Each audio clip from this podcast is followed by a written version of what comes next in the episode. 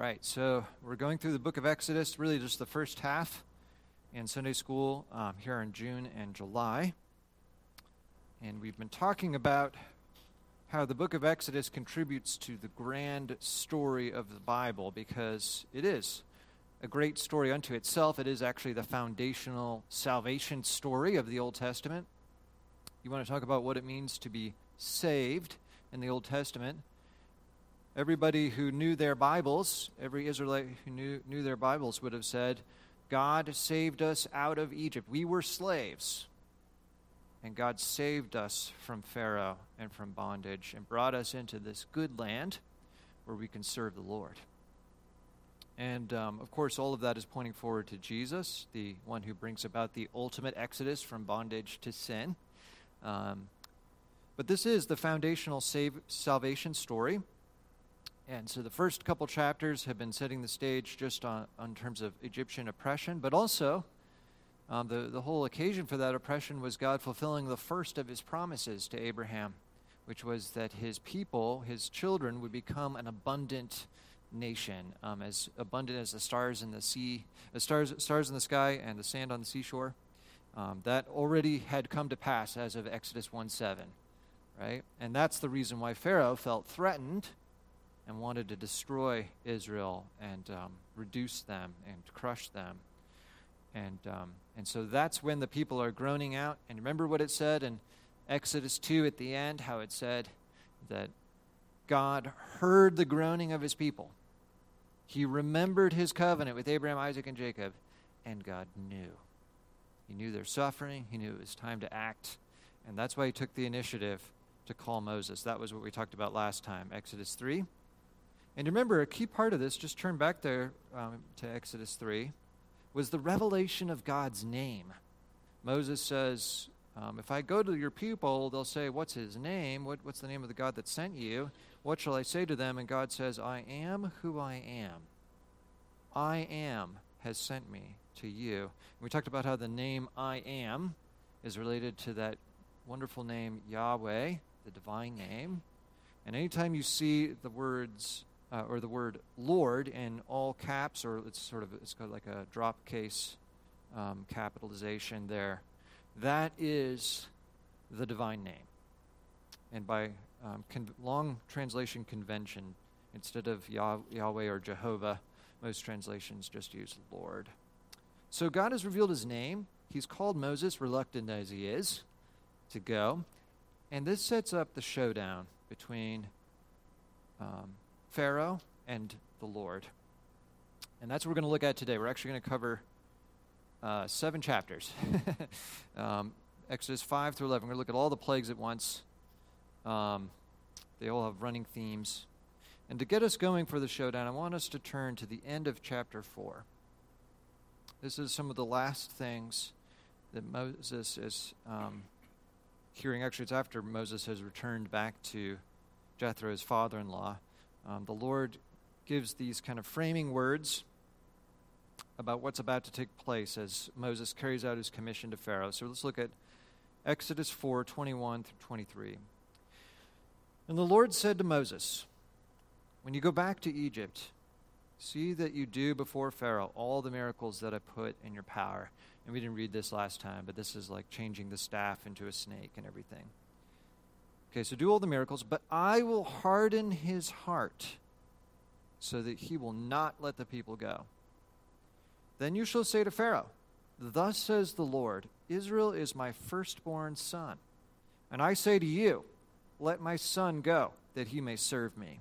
If you, if you refuse to let him go, behold, I will kill your firstborn son.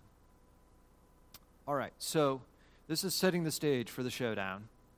And what I want us to reflect on are, what are the terms that God sets for his, um, what does he set before Pharaoh?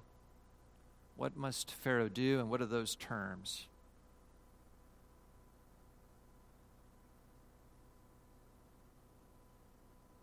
Right.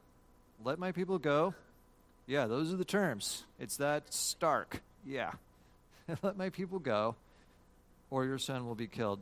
So um, what does this indicate in terms of um, Pharaoh's rights to Israel um, God's relationship to Pharaoh, what are some things we can derive from how God frames things here?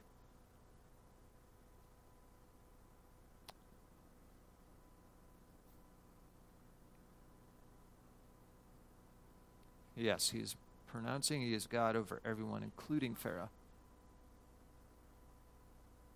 Exactly. This is not God coming to Pharaoh as an equal saying, now look, let's have a trade, right? I'll I'll give you this and you give me uh, the people. No, this is God coming to Pharaoh as Pharaoh's superior, right? As Pharaoh's creator and saying, this is how it's going to be. Yeah, really good. Yeah, and uh, Pharaoh has no claim to Israel. God is just saying, he's my son. Right? And isn't that an amazing thing to just think about? Um, Israel as God's son. Indeed, his firstborn son. Um, why is that significant? Um, why Why do you think he says it that way? What What's so important about knowing that Israel is God's son? Good. Excellent. Yeah, another Adam. Uh, Adam was the son of God after a manner, right? Um, um, it says in Genesis five one that um, God made Adam in his image, and then Adam had a son after his own image. So there's a connection there. Obviously differences, but you think back to Luke chapter three, um, the genealogy of Jesus that goes all the way back to Adam. It says... Um, You know, uh, Seth, the son of Adam, the son of God, right? So Adam is a son of God. He's a failed son, right? He sinned. Now God is adopting Israel as his new firstborn son. Uh, firstborn, we, we often think of that in terms of like birth order is the first thing that comes to mind, but firstborn is actually a um, status marker. So um, to be the firstborn means to be the heir. Okay, so um, Israel is now the heir of the Lord's uh, inheritance, which we're going to see is the land. Okay, so Israel is my firstborn son. Let my son go. That's going to be really important when we get to the tenth plague with Pharaoh's son. We'll get there. But, okay, so God is setting these terms. And then we see what happens the first time Moses and Aaron go to Pharaoh. So let's look at chapter five. Verse one. After Moses and Aaron went and said to Pharaoh, thus says the Lord, the God of Israel. And remember, every time you see the Lord, you're thinking Yahweh, the divine name. Thus says Yahweh, the God of Israel, let my people go that they may hold a feast to me in the wilderness. But Pharaoh said, who is Yahweh? That I should obey his voice and let Israel go. I do not know Yahweh, and moreover, I will not let Israel go. So, obviously, the answer initially is no, right? Now, what is what does Pharaoh's response say about Pharaoh and his disib- disposition to the Lord? What do we learn about Pharaoh's character and his disposition towards the Lord here?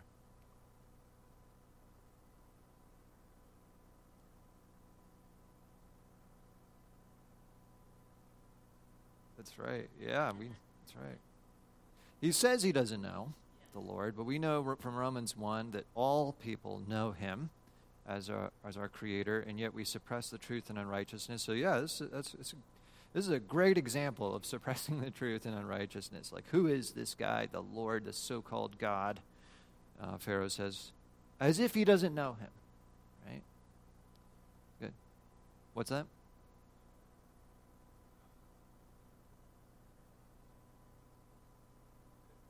Mm-hmm. Yeah. Good. Yeah, great point. So there's multiple meanings and levels of the word know, right? Um, when we say somebody's a Christian, we often say he knows the Lord. When somebody's not a Christian, we say he or she doesn't know the Lord, right?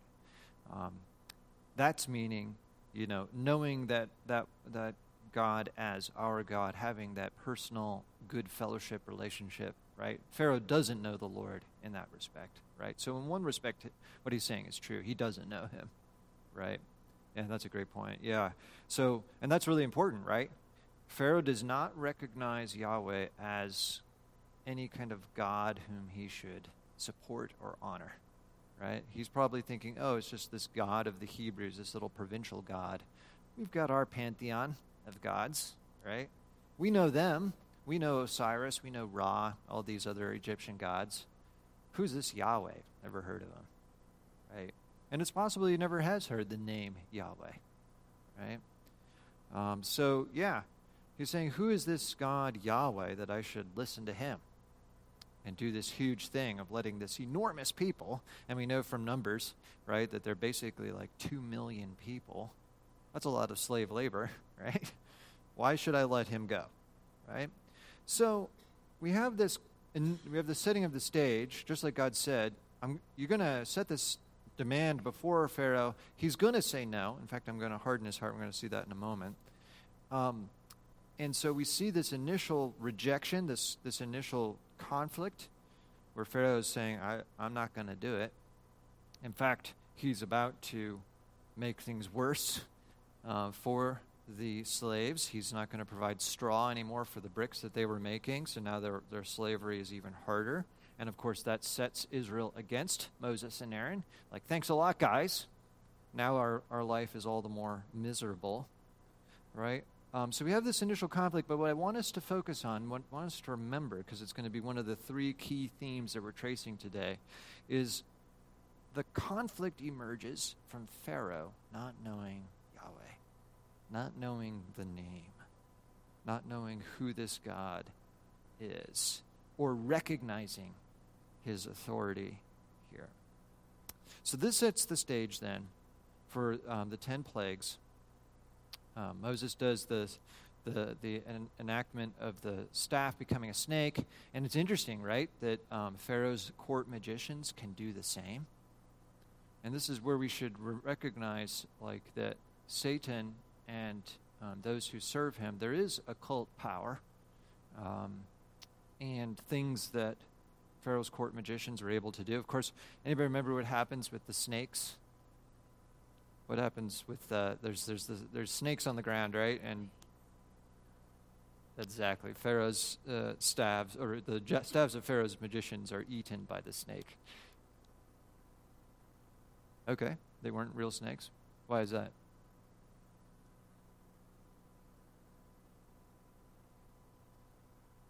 Okay. What? Why Why do you think that?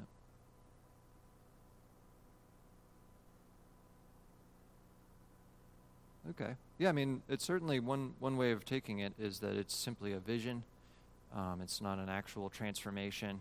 Um, the text simply says that they changed it into snakes. And, and the, the next two, first two plagues with the water turning to blood and the frogs, it says that Pharaoh's um, court magicians were able to do the same. So at least the surface reading of the text is that they did have some kind of occult power to um, re- reproduce on a small scale. But yeah, it's certainly possible too that um, that there's a, it's m- not a literal transformation. I'm not sure that the text is um, demanding one transla- I mean, one interpretation over another. I have to think about that a bit. Um, But yeah, um, okay, so we got these ten plagues, and what I want us to think about is that as these plagues are mounting, God saying, okay, here's here's Pharaoh, if you don't let my uh, people go, here's the first thing that's going to happen. I'm going to turn the water to blood. I'm going to turn, I'm going to cause these frogs to come out of the Nile. And as these things are happening, there's a pattern that starts to emerge, and it has to do with Pharaoh's heart. And I want to read some of these passages to you kind of in a stream, and then I want us to see if we can put some pieces together. So in some of these, especially the early ones, it says this. So Exodus seven thirteen, this is actually technically not after one of the plagues, but after the sign of the snake. It says, still Pharaoh's heart was hardened.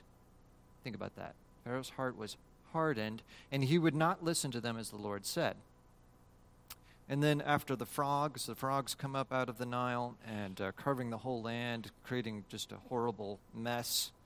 It says, Um, when Pharaoh saw that there was respite, this is after Moses prayed and the frogs went away. When Pharaoh saw that there was a respite, this is Exodus eight fifteen, he hardened his heart and would not listen to them. In other words, to Moses and Aaron, as the Lord had said. Same thing after the livestock are struck. It says Pharaoh hardened his heart. And then, um, again, eight nineteen, this is after the gnats. Um, the magicians say to Pharaoh, this is the finger of God, like we can't do this. This is incredible. And Pharaoh says, Pharaoh's heart was hardened. He would not listen. And then we have some of the later ones. Boils, the locusts, the darkness, and then the death of the firstborn. And even um, the pursuit towards um, the Red Sea. It says in all of those, um, ten one um, here, then the Lord said to Moses, go into Pharaoh, for I have hardened his heart. I have hardened his heart and the heart of his servants, that I may show these signs of mine among them.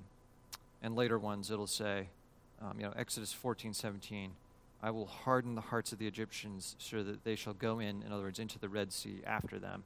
I will get glory over Pharaoh and all his host. So did anybody detect, as I went through those Uh, sorry, rather quickly, but anybody detect the differences between how each of those um, are worded, um, the, the the hardening? Did anybody notice how the hardening differed and how it was worded? Yeah.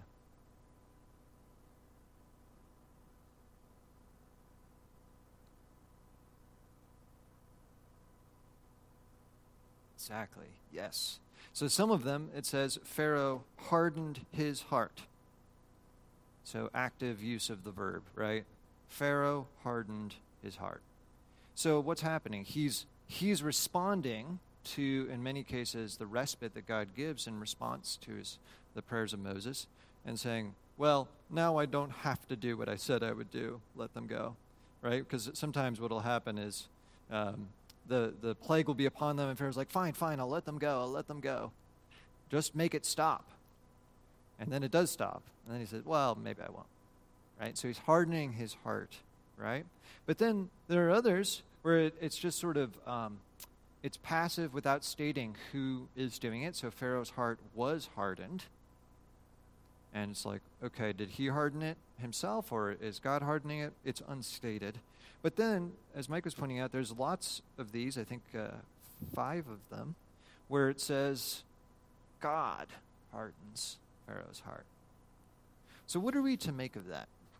How does how why why is why is it saying it this way? What do you think is like sort of the the payoff, the theological payoff, and the uh, you know the the the way in which it helps us understand the story to recognize that there's both hardening of Pharaoh's own heart, Pharaoh hardening his own heart, and also the Lord hardening him. Yeah.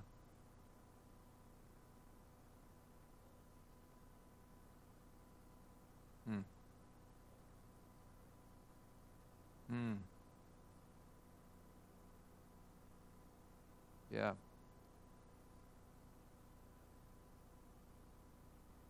Okay. Yeah. Yeah, it's it's really getting us into that issue of human choice and divine sovereignty, right? And and I appreciate what you're getting at. Like, these are not meant to be in tension. They're actually complementary to each other. And and it even, you could say, and I don't think it, it would be theologically incorrect to say it, that even in those places where Pharaoh says Pharaoh's doing the hardening, it's still the Lord who sovereignly is willing that that would be what, what is the case. And and there's a there's a challenge for us there, right? Because like, wait, so God is hardening Pharaoh's heart so that he chooses to disobey, right? I think we should be wrestling with the sense of like, what? What's going on there? And um, maybe one text that will help us to think this through is chapter nine. Let's just turn there and reflect on this together. This is sometimes in the midst of one of the plagues, you'll get a greater, kind of deeper dive into one angle of what's going on. So look at Exodus nine thirteen. Then the Lord said to Moses, rise up early in the morning and present yourself before Pharaoh, and say to him, thus says the Lord, the God of the Hebrews, let my people go that they may serve me. So this is what we're hearing over and over again in these plagues. For this time I will send all my plagues on you yourself and on your servants and your people, so that you may know that there is none like me in all the earth. For by now I could have put out my hand and struck you and your people with pestilence, and you would have been cut off from the earth. But for this purpose I have raised you up, to show my power, so that my name may be proclaimed in all the earth. You are still exalting yourself against my people, and will not let them go. And then he's about to introduce the next plague, the heavy hail that will destroy the livestock. So as you reflect on the, the, those verses I just read, nine, thirteen through seventeen, how does it help us understand what's going on with God hardening Pharaoh's heart? How does it give us um, a greater perspective on what he's doing? Yeah. Yeah, where'd you get that from this? All to the glory of God. I think you're right.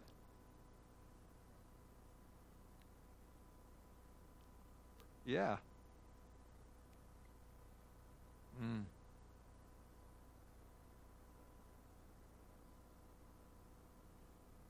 Yeah. Everything is always motivated by the glory of God, showing forth his excellence. And that phrase, the glory of God, it can it could kind of be Christianese if, if we're not familiar with what the meaning of the words are, but the glory of God is just making known God's excellence, right? So he is excellent in every respect. Glory is the is the shining forth of that excellence, so that we can see it. Uh, as one of one of my mentors said, um, God's glory is His excellence made known, and I think that's a great definition. So, what excellence of God is being made known?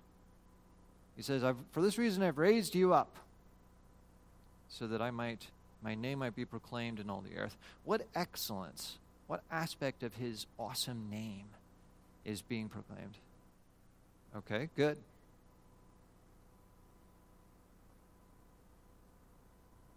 Mm-hmm.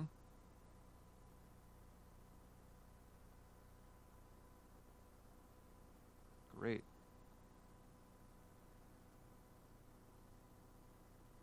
Yeah, so excellent, uh, focusing in on verse sixteen, where he says, I'm showing my power. That's a key attribute that's being shown forth here.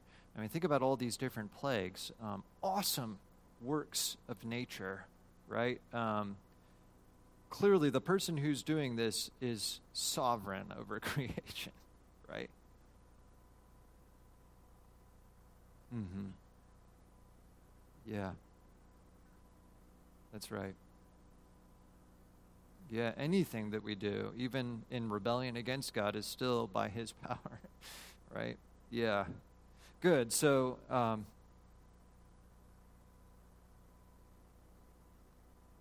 yeah. And not just pride of the Egyptians that they're doing it on their own, but also pride in their gods, right? And this is something we're going to talk about um, in a moment, is God triumphing over the gods of the Egyptians through these plagues. Um, we'll save that for a moment. But, um, okay, so think about this for a second. For this purpose, verse sixteen, I have raised you up, Pharaoh, to show my power. Now again, I, I want us to actually like stew on this a little bit. Do, do you understand what he's saying is that God is raising up Pharaoh and hardening Pharaoh so that he might judge Pharaoh and show his power, right? And I I. I think we can appreciate that this is this is a hard thing to swallow, right? Like, wait, you you're raising up this this human being, this this person, to destroy them so you can show your power. Like, can you appreciate the, the challenge that's that's being issued here? Yeah, yeah. That's right. That's right.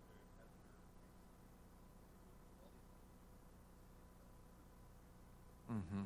Mm-hmm. Yeah. Exactly. Yeah, when we when we meet Rahab in the book of Joshua, it's clear that all the Canaanites have heard what has happened. And even uh, First Samuel four, um, this is hundreds of years later, um, the Philistines are still talking about all the plagues that this God did um, to Egypt. So, yeah, um, this is a this is a public act being done on a public stage, um, as the book of Acts says about the crucifixion of Jesus, right? This was not done in a corner, right? This is something that God is publicly doing to the to to all to show all the nations his excellence. Yeah, and I, I guess I just want us to reflect on, like, uh, basically Romans nine, that that God is the the the one who is free to do this with his creation. I think in our, you know, very human-centered world that we're living in now, part of the offense of this is, wait a second, how can God do this to Pharaoh? Well, he has the right to do this. Um, and let's just look together at Romans nine. Uh, fourteen. That's right, yeah. This is not his first public act it's of judgment. Yeah, the, the destruction of the entire world in the days of uh, Noah. So this this is, um, in this chapter of Romans, Paul is citing the very chap or the very verses we just read from Exodus nine, and he's talking about um, the issue of God choosing some and not others, choosing to show mercy to some and not others. He's just said, Jacob I have loved, but Esau I hated. And now verse fourteen, what shall we say then? This is Romans nine fourteen. Is there injustice on God's part? By no means. For he says to Moses, I will have mercy on whom I have mercy, I will have compassion on whom I have compassion. That's a quote from Exodus thirty-three. We'll eventually get there. Um, so then, it depends not on human will or exertion, but on God who has mercy. He's the sovereign one. He gets to choose. For the scripture says to Pharaoh, for this very purpose I have raised you up. Here it is, Exodus nine. That I may show my power in you, and that my name might be proclaimed in all the earth. So then, he has mercy on whomever he wills, and he hardens whomever he wills. And you will say to me then, why does he still find fault? For who can resist his will? Like, is Pharaoh being judged because God hardened his heart and there's nothing he could do to resist God's hardening of his heart? Um, and what's Paul's response? Verse twenty, who are you, O man, to answer back to God? Will what is molded say to the molder, why have you made me like this? Has the potter no right over the clay to make out of the same lump one vessel for honorable use and another for dishonorable use? So what what's Paul's point here? How does Paul help us to process um, God taking Pharaoh and hardening him and judging him and his people, and then taking Israel and not hardening them but instead liberating them? How does how does Paul help us understand the justice of God in doing both of those things? Yeah, Mike? Yes. Right. He does not downplay God's sovereignty so that it all seems fair, and it's really a human choice, right? In fact, he's very explicit. This is God's choice. He did freely choose to do this, right? Um, excellent. Yeah, other thoughts? Yeah.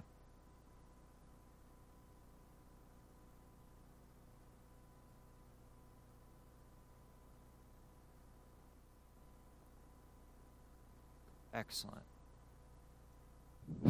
Yes. Yeah. Yeah, uh, so, so many of the objections against God's sovereignty has at least implicitly in mind this idea of, well, if God is sovereign and he hardens Pharaoh's heart, that means that now Pharaoh, who would have, um, you know, he, he could have chosen to obey God, Um, is now being dragged kicking and screaming to something he doesn't want to do, which is rebelling against God, right? And actually, the whole point of me sharing um, that part about all the places where he says is hardening his own heart is showing that simultaneous to this being God's choice, his sovereign choice to harden Pharaoh, Pharaoh himself is also actively choosing the evil. He wants to disobey God, and he is choosing that. It is a real choice, even while it is also something that is completely under the sovereignty of God. Yeah, Doug?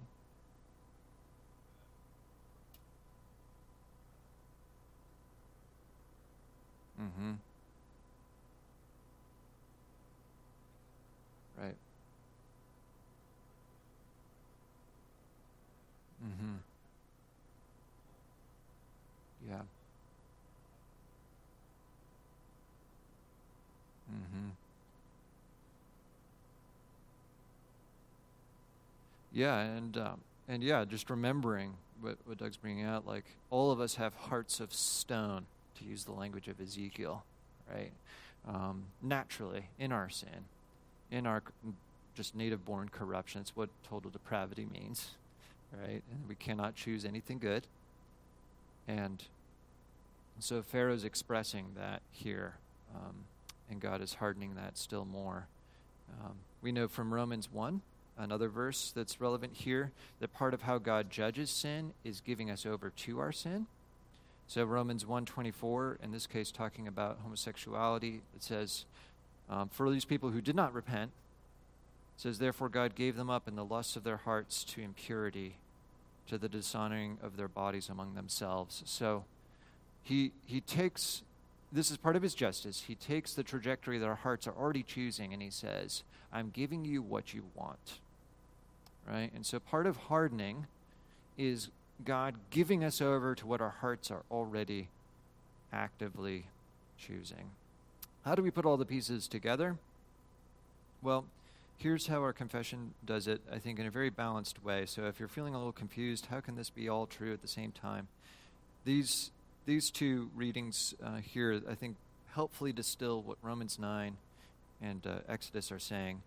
On the one hand, we have ex- uh, Westminster Confession three one, God from all eternity did, by the most wise and holy counsel of his own will, freely and unchangeably ordain whatsoever comes to pass. So he's the author of the history of the world, everything that happens. And yet, the very next thing they say, yet so as thereby neither is God the author of sin, nor is violence offered to the will of the creatures. So we say he is sovereign over all things. That means even the worst things of history are part of his plan. Um, we have this explicitly in Genesis fifty, verse ten, with um, Joseph saying to his brothers, you meant it for evil, but God meant it for good. So that evil act that they did was part of God's intention for a good thing. And then um, Acts two twenty-three, Peter saying, um, this Jesus, whom you crucified, you know, the most horrific sin in all of history, this is what God had long planned and ordained Um, for our salvation. So God is sovereign over all things, including the very hard things, including the sin here of Pharaoh. It's part of his plan, and yet still Pharaoh's making real choices. He's he's making a real choice, and God is not the author of sin. No, Pharaoh is the one who is um, the author of his own sin. So how do you really put all those things together? I think what's helpful about the confession is they're saying, look, we can't explain all these details. There's deep mystery here. But we can certainly draw this box around what the scriptures are saying. And we can we can say, here are some of the limits. We're not going to say that God is the author of sin, nor are we going to say that everybody's just a puppet. We do make real choices. Um, yeah. Yeah, that's a great point. Yeah, to, not just to trust when we understand and when it all makes sense and it's all clear and we don't have any questions, but even trusting his word when it confuses us, right? It's still his word. And then I think the other piece is really going to introduce our second theme that we're going to talk about. We've just been talking about the hardening theme, God's will to save his people through hardening Pharaoh, giving him over to his sin.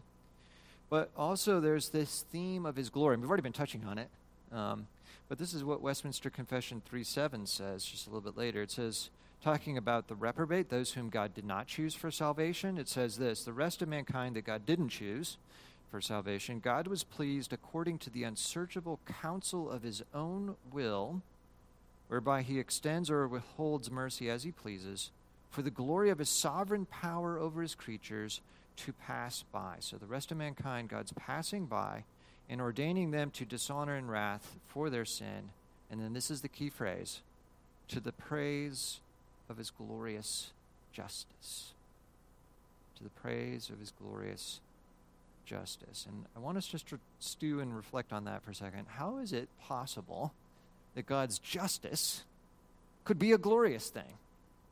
Let's look for a second at a few texts back in Exodus five through eleven.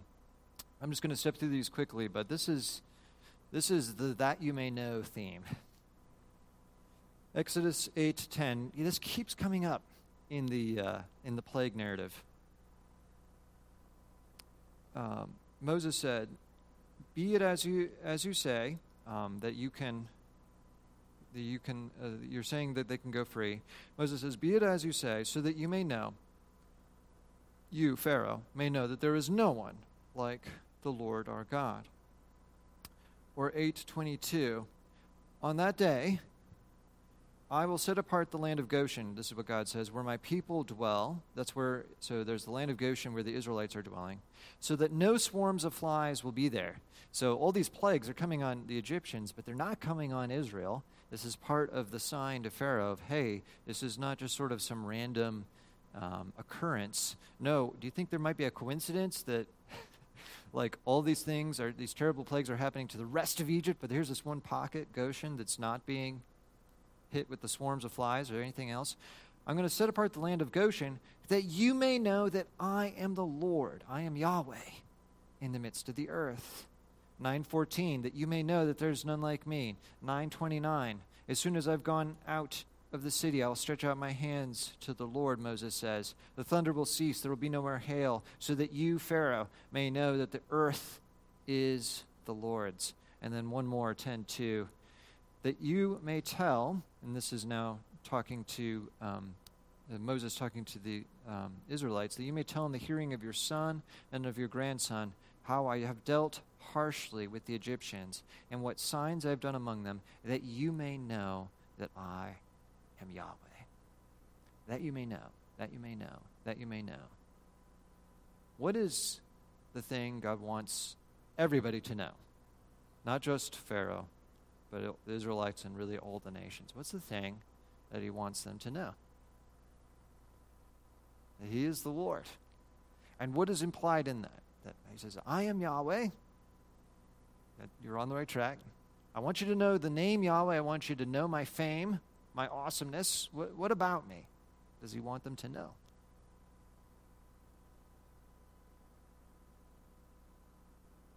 Yeah, we are the, he's the creator. We are the clay. He is sovereign over the earth, right? When it says that the earth is the Lord's, right? Uh, nine twenty-nine. Um, good. Other thoughts? That you may know.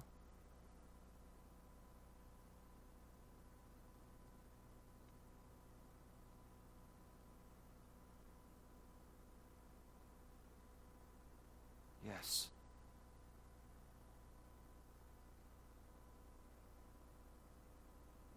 Yeah.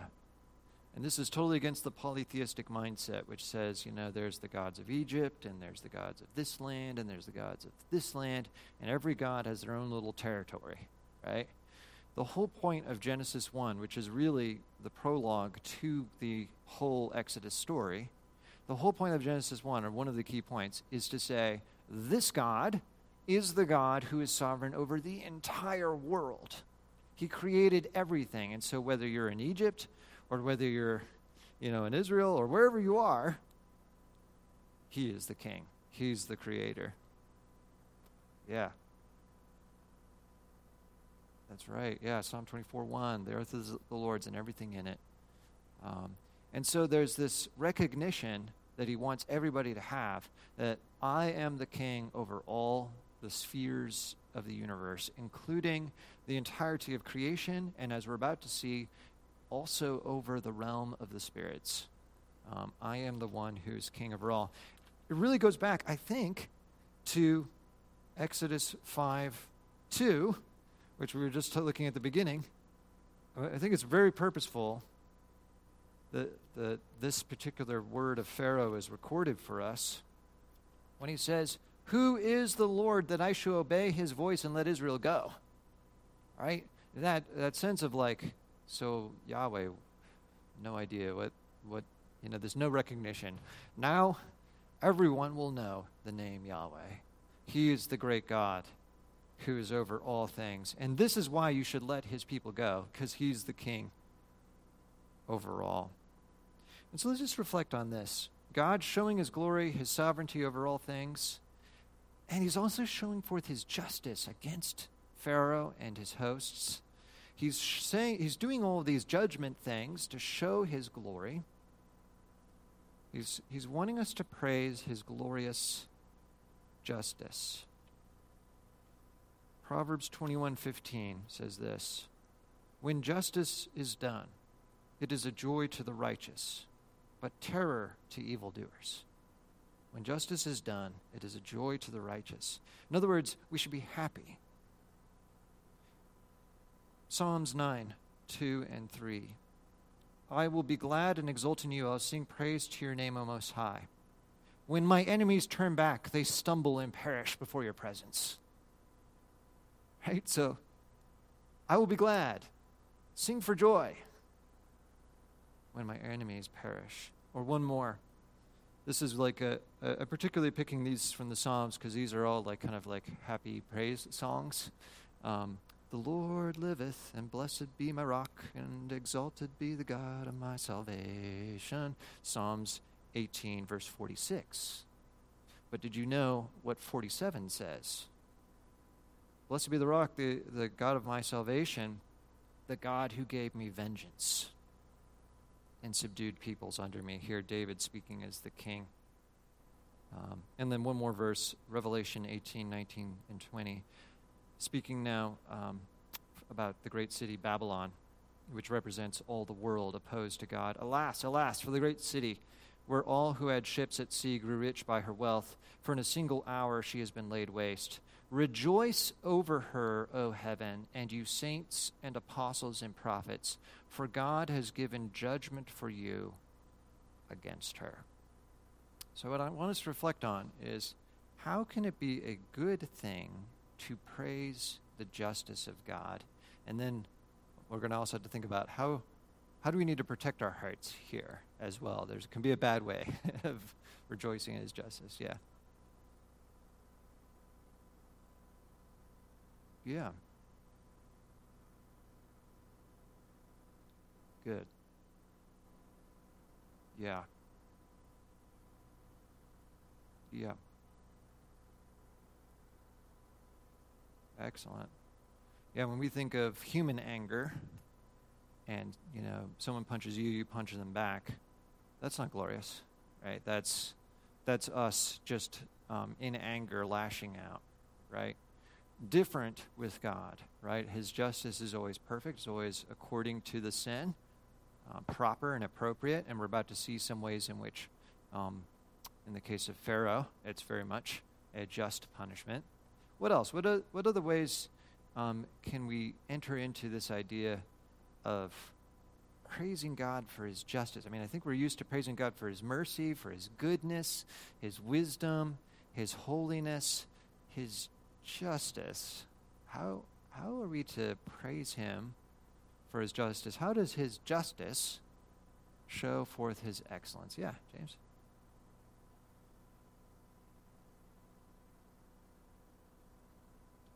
Yeah. Yeah, exactly. Uh, uh, with um, God's justice being shown against Pharaoh, what's happening? Simultaneous to him bringing Pharaoh low, he's also bringing Israel, who is oppressed, up. And he's delivering and vindicating the oppressed. And so his justice is protective, right? Um, yeah, really, really important theme in the Bible of God being the God of the oppressed and of the afflicted, and certainly this is like class A example. Yeah.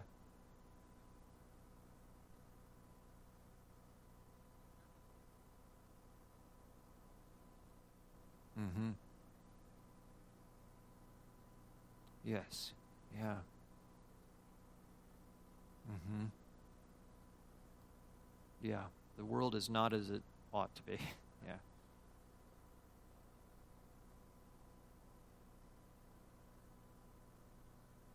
Mm-hmm. Yes. Yeah, it really, it's God's justice that is the means by which we get to Revelation twenty-one, God wiping away every tear, right? It's him making things right, finally. Finally, all the wrongs that have been done will receive their just reward, right? And will will finally be put to rest so that we can certainly say, okay, the book is closed, right? And, and now we can move forward, um, not with having things hanging over us. And all the stuff that was disrupting this world and making it so broken, all of that brokenness has finally been cast away into the lake of fire, never to be seen again. Praise the Lord, right? Will we not certainly say, God, you're an awesome God. Who could have righted the wrongs of this world apart from you, right? And I just want us to reflect on that, that like what we will be praising God for for all eternity will not just be his mercy and his goodness and his love, it will also be his glorious justice, which is part of how he shows his goodness and his mercy and his love. Um, those those all go together, right? They're, as you're all pointing out, those all mix together. Um, you, you start at any one of God's attributes, his justice. You're going to make your way to all the other attributes, his wisdom, his love. His, his justice is a holy justice and a wise justice and a loving justice. Um, and and certainly his justice is good. Now, in the same token, we could take this the wrong way, and this is where I just want to warn us briefly before we talk very briefly about the final theme. Um, this can turn into kind of a sick sadism, right, where we're just sort of like, we're really glad that Pharaoh got torched um, in the sort of sick sense of like, ha-ha, my enemies got it, um, and this kind of glee at other people's misery, um, that's not... That's not God's attitude. We know that from uh, Ezekiel eighteen. Do I take pleasure in the death of the wicked? God says, no. I, I really love it when they turn and repent and come to me. Um, so God does this, and it is his good and holy work. But um, we shouldn't think of this as sort of like a, a sick gladness in, in uh, destroying human life. Uh, Pharaoh's is a tragic story, right? He was an image bearer. He was made to be glorious, and yet he rejected that, and God gave him what his rejection deserved. Okay, one last theme I want to at least sound here, because it's really important for the plagues. And it's what we read in Exodus twelve twelve. Exodus twelve twelve, and this is leading up to the final plague. So we've we've already seen the first nine. Um, horrible afflictions of the destruction of Um, livestock, of um, you know the darkness, um, and then it says Exodus twelve twelve. It says, "I will pass through the land of Egypt that night." This is the night of the Passover, and I will strike all the firstborn in the land of Egypt, both man and beast, and on all the gods of Egypt, I will execute judgments. I am Yahweh. So a couple things here. One is we see the justice, right? So Pharaoh would not let God's son go, his firstborn son. So what happens to Pharaoh's firstborn son? Justly, you know, uh, there is a um, what we call a measure for measure, eye for an eye justice. This is a huge theme through the Bible, of God always giving what the sins themselves deserved. Um, there's a match between the punishment fitting the crime, right? And that's what's happening here. Pharaoh's firstborn dying because he would not let, let Yahweh's firstborn go. But then there's also this piece. On all the gods of Egypt, I will execute judgments. And um, this isn't something that like is explicitly sounded in the text in any kind of like open way, but it would have been readily apparent to early listeners. And this is one of those places where um, the backgrounds of the Old Testament, the, the sort of extra-biblical sources that we have can help fill things out.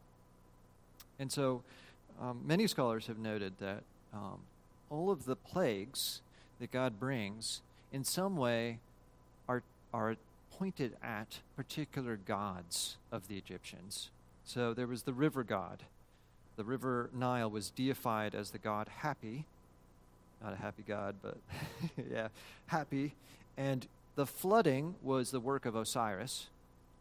What happened when the Nile flooded and became a source of death and not of life? God discredited both of those gods simultaneously.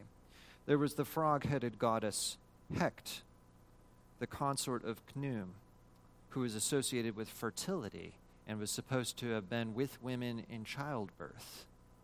Now what happens with the frogs? The frogs come forth and bring forth death, and God is judging, again, tit for tat kind of justice here.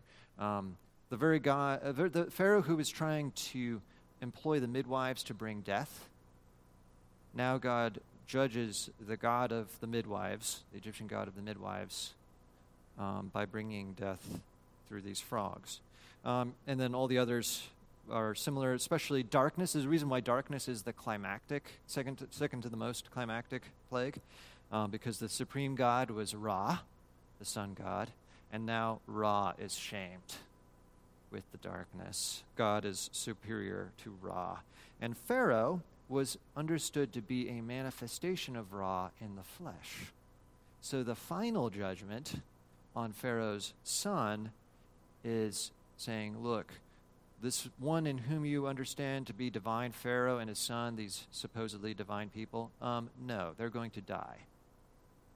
Again, showing God's justice over the Egyptian gods. He's beating them on their own turf, or I don't really like that as much as God's beating them on God's turf, right? He's showing that this isn't actually your turf. Um, the Nile doesn't belong to you. Um, Happy and Osiris belongs to me. And so God is enlisting all of creation to judge the Egyptians. He's turning creation upside down. And he's not just judging the Egyptians, he's judging their gods and shaming their gods and showing the gods of the Egyptians to be no gods. So any questions on this third theme? I understand that's like another running thing, showing God's supremacy, not just over Pharaoh and the Egyptians, but also over their gods. All right, well, I always want to conclude with talking about Jesus. So we've seen a number of themes. We've seen God's sovereignty over our hearts, his ability to harden Pharaoh's heart, justly so.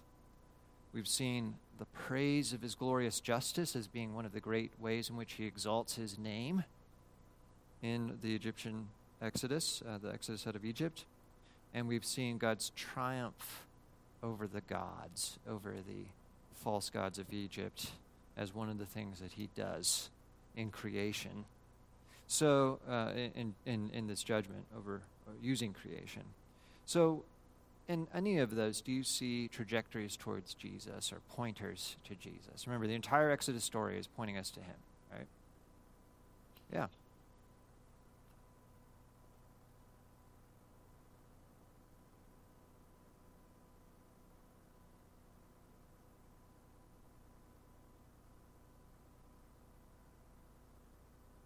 Yeah. Yeah. Yeah. Yeah.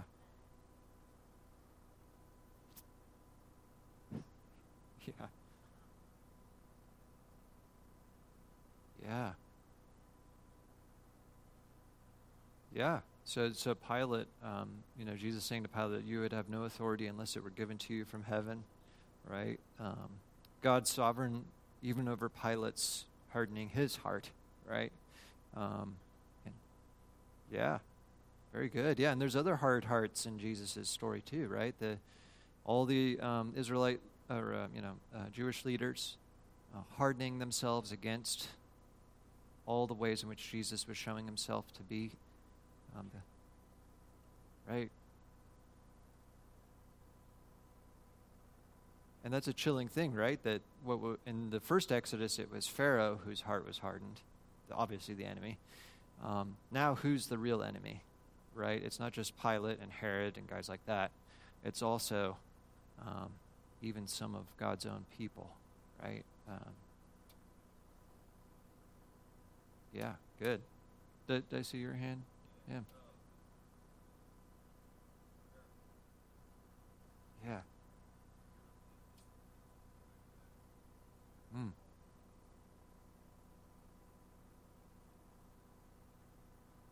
right? Yeah. Yeah. Yes. Yeah.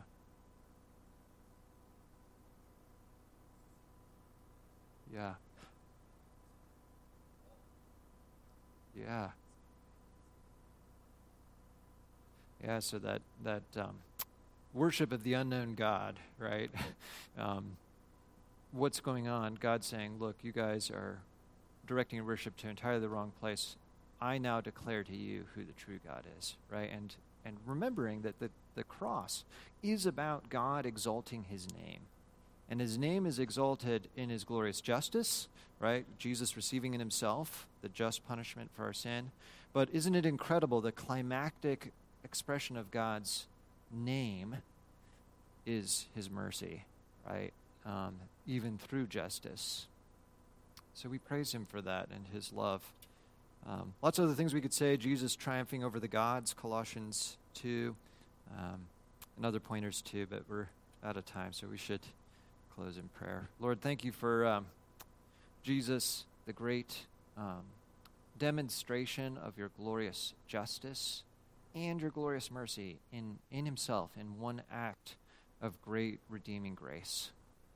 And we are so thankful, Lord, that you who... Um, destroyed Pharaoh and uh, his firstborn son in an act of great and awesome justice against Pharaoh, that, Lord, you were willing to send your firstborn son to be slain for us so that we, hard though we were in our sin, would be rescued and would be enabled to leave behind the bondage of sin and actually live. Lord, we are so thankful, thankful for your mercy. And, Lord, we pray that your name would be famous, that everybody would know the great name of God, the God who sent his Son to die for us. Help us to make your name famous by how we live, how we speak. We do look forward to the day when in your glorious justice you'll make all things right. May you hasten that day. We pray in Jesus' name. All right, thanks everybody.